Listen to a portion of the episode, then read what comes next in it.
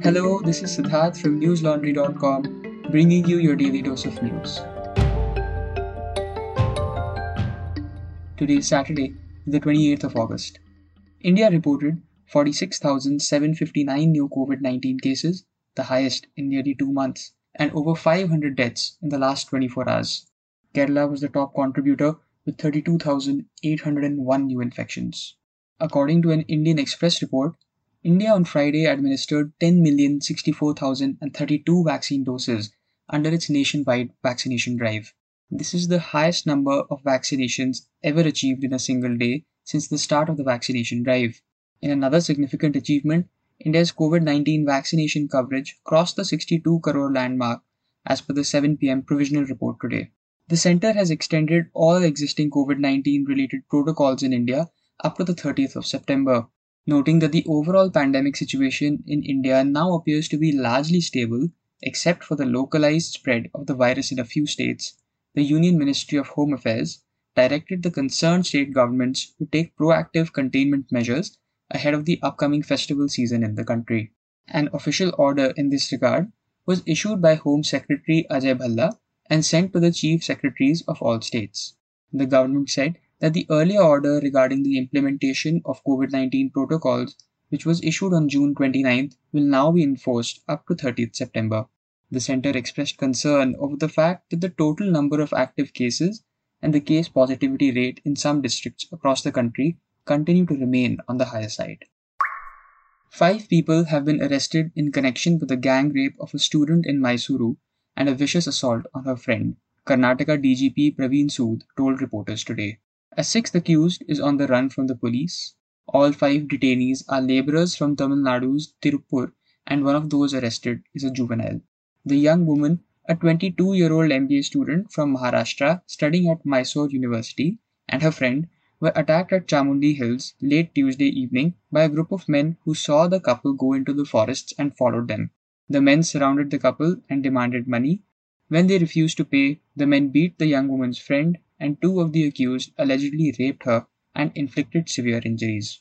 Karnataka Home Minister Araga Jnanendra has said that the police have been unable to record the young woman's statement so far because she is still in shock.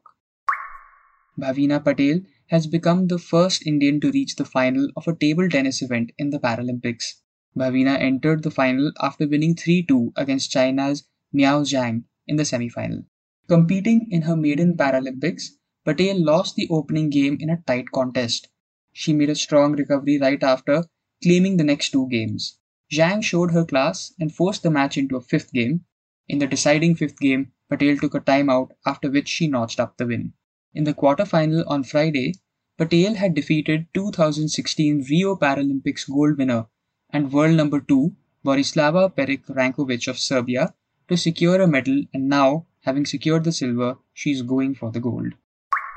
Trinamool MP Abhishek Banerjee and his wife Rujira Banerjee have been summoned by the Enforcement Directorate in an alleged money laundering case involving coal smuggling. While the MP from Diamond Harbour has been asked to appear before the agency in New Delhi on September 6th, his wife has been asked to appear before them on September the 1st. The lawyer for the Banerjees, Sanjay Basu, has been told to appear before the agency on September 3rd. Two senior IPS officers of West Bengal Police, Shyam Singh and Gyanwant Singh, have also been summoned by the ED in the same case on September 8th and 9th, respectively. Abhishek Banerjee is also the Trinamool's General Secretary and nephew of Bengal Chief Minister Mamata Banerjee. The Chief Minister reacted to the summons saying, I quote, the BJP is using central agencies against us. End quote. Before I move on to the international news, dear listener, I must take a short moment to make an appeal for you to subscribe to News Laundry.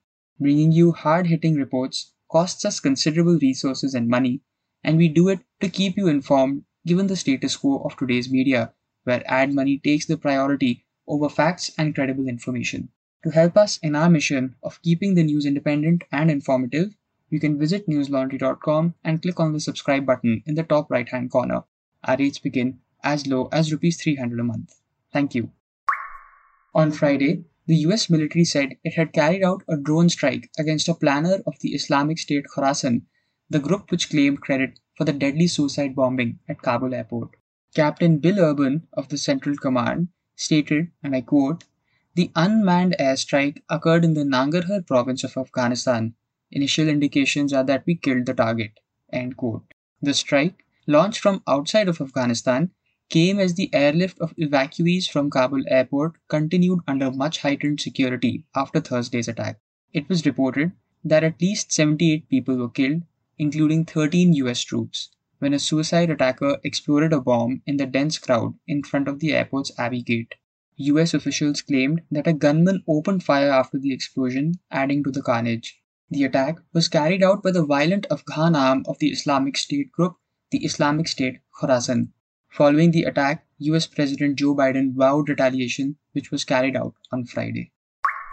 On Friday, US President Joe Biden stated that China was withholding critical information on the origins of COVID 19 after the US intelligence community said it did not believe the virus was a bioweapon, but they do remain split on whether it escaped from a lab.